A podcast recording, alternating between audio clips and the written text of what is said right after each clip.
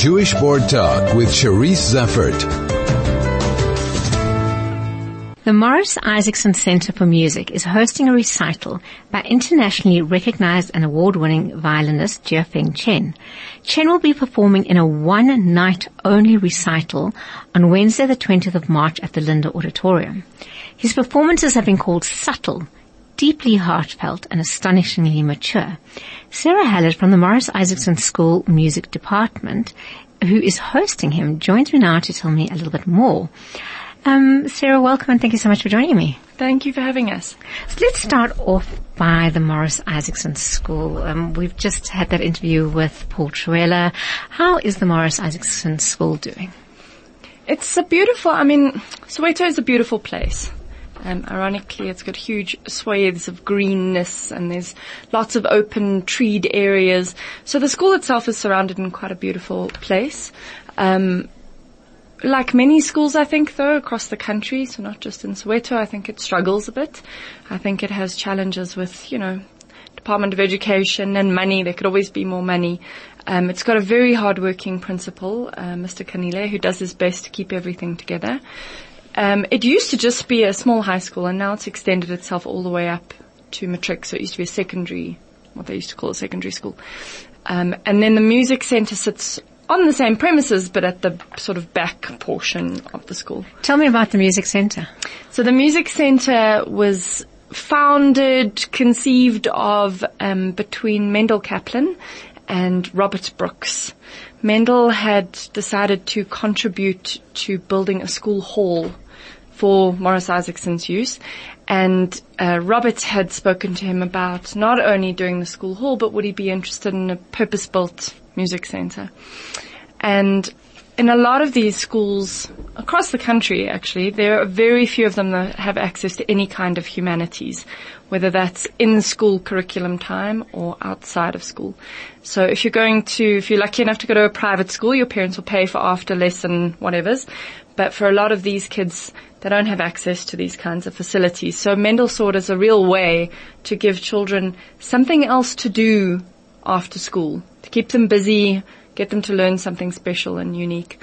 So him and Robert broke ground, I believe in 2009, and then the center opened in 2011 officially with its teaching program.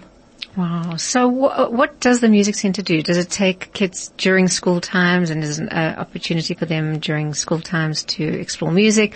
Or is it an after, after school, um, yeah, you're nodding. so yeah, it's, it's an after school program and we certainly do have children from the Morris Isaacson High School, but we've also opened it up to the wider community. So our youngest kids who come to the center are about seven and our oldest are when they leave matric, which is somewhere between 17 and 19, depending. And we've currently got 112 children. Wow. Learning one of 16 different kinds of instruments. Wow. So they will get an instrument and they are encouraged to stick to that instrument. Our belief is that it's too hard to get really good at, at playing to be swapping and chopping and changing. They come after school and over the weekends. We don't close, so we run the whole way throughout the year except for a period in December. And the idea is really to build up a kind of discipline and focus. So music is the tool that we're using to do this. And it's an, an amazing tool for kids, especially those who have talent. Well, exactly. I mean, totally. So they are amazing, talented children. And now that we are kind of getting into the groove, and by that I mean we've been operating for a number of years, you're finding that kids have had a real opportunity to play something for more than a year or they're not just beginners anymore. So we've got penny whistle students who have been performing for five or six years together as an ensemble. Our string instruments, same thing. We have a partnership with the Royal Birmingham Conservatoire string wow. department. So they do distance learning education. So ostensibly Skype lessons um, for the kids on top of their regular um, you know, inhuman teaching that they get with a real person. Um, and it's through them that the recital is so kindly happening for us. Just before we go to the recital, um, Sara, I just thought we could just look at some of the students that have gone through the music school. Do you have tremendous success stories that have people that have used the music as a way out of poverty? So we have uh, we have kind of three focus areas, if I can call it that. We have kids who are definitely going to go on to practice music. Um, and hopefully we'll manage to make it into tertiary education and from tertiary potentially this would be their full-time job. Um, but I must say that that is a much smaller group of people. On average, you're probably looking at somewhere between five and three percent. Yeah, which is probably the overall average of talented people. Yes, it's a worldwide yes. kind of. we kind can't of all thing. be no, no, musicians. No. and even some of them who make it through university may not take up that mm. as a full-time thing. Um, we have an incredible young boy who had originally started playing on the cello and we've recently been donated a double bass. And recently, I mean, like five months ago. So he'd never touched a double bass and we had somebody come over from Europe who said that he's just incredible on it. Wow. So yes, I mean, there's an amazing well of talent that exists there. We have various children who we use music as the subject to get them into better schools. Right. So that includes National School of the Arts, obviously, because it's the only school that has right. music as a, a subject in its curriculum like that. Um, but then we also do placements at various other um, private schools. So we're working with Kingsmead and um, St Andrews and those kinds of schools to see if those kids, their academic results may not initially allow them to get into those schools, but their musical talent might. And then we, the hope is that the academic um, uh, stuff increases. Um, and obviously we try and work with the parents because they can't afford those sure. school fees. Sure. But that's a radical shift for those families.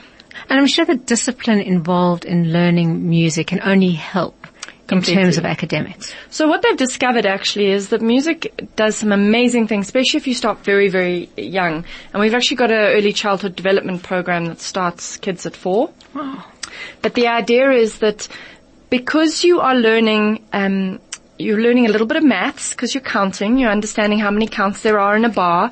So if you start with that kind of stuff quite early, you find that their mathematical ability increases their linguistic ability in English is forced to increase because some of the terms are actually in Latin. So you mm. spend, I mean, in Italian. So you spend quite a lot of time trying to get the English and the Italian right. So there's a whole other focus linguistically that happens. And then definitely there is a focus and a discipline thing, which across the age groups we're finding children rich and poor. This is um, a problem, especially in a technology-ridden world. Um, so the idea of just sitting down and doing a thing is meditative. And that can build all kinds of knock-on effects for you in studying in a very general kind of a way. And there's also, of course, a universality of music in that it's something you can enjoy. It's easy to enjoy. Well, that's it's, the it's other. Beautiful. The kids have fun. Yeah. You know, they have fun yeah. doing this, and and I mean, as much as all the serious stuff or whatever, they enjoy coming to their practices. You know, we don't have to fight too hard to get the no. kids to come and do something. We struggle a little bit with the parents because for the parents they've got to, we need some support at yes, home and that's yes, sometimes proves yeah. to be a challenge. But the kids for the most part love it. I mean on Saturdays they have choir, oh, we do theory practice with them, they have ensemble. Amazing. We've had opportunities for them to go and travel. Um, locally and internationally, actually, we've got some kids going over to London in two months' time. We're trying to organise a little road trip for some of our kids to go to Cape Town. They've never seen the sea. And music is the way they're doing it. You know, they've been invited, yeah. but it opens up a whole tool. world of yes. opportunities. Exactly. Sara, so tell me about the winning, um, the award-winning violinist Jiafeng Chen. Jiafeng is an amazing, very humble, lovely individual who came to us through the Birmingham Conservatoire. So uh, we have this program called ARCO, the distance learning program, and they usually come out. Those teachers come out to South Africa two to three times a year spend a week with those string kids, really doing like intensive work, usually during the school holidays. So the kids will come for six to eight hour lessons at the center. And he had offered to come and kind of lend his expertise for the week. And of course we hopped on this opportunity, um, to ask him if he'd be prepared to perform for us. Um, so yes, he's going to do a recital, um, accompanied by a pianist on that evening at the Linder uh, Auditorium. So that is Wednesday, the 20th of March That's at Wednesday. the Linder Auditorium. That's correct. Um, Sara, if anybody would like to go, how should they book? Web tickets. Please go to web tickets. You can buy through Pick n Pay. You get smart shopper points. You can use your shots, smart shopper points. Um, so web tickets, if you just um, Google Jiafeng Chen, uh, recital, or you can go to our Facebook page and you can look on our events um, page and you can buy tickets through there. So that's Morris Isaacson Center for Music Facebook page. And in, I'm sure people may wish to contact you also just in terms of um, supporting the school, maybe in other ways, maybe they're musicians or the, the, opportunities for collaborative work between Jewish day schools and the Morris Isaacson School. You know, there may be other opportunities. Shall they contact you in the same way? Just go into the Morris Isaacson website? They can do that. They could also email us at info at micm, so that's micm dot org dot za. Um, but yeah, Google us, website us, Facebook us, and you'll find us. Well, Sara, thank you so much for joining us and good luck for your concert. Thank you so much and thank you for the opportunity to talk about the school. Absolute pleasure. Anytime.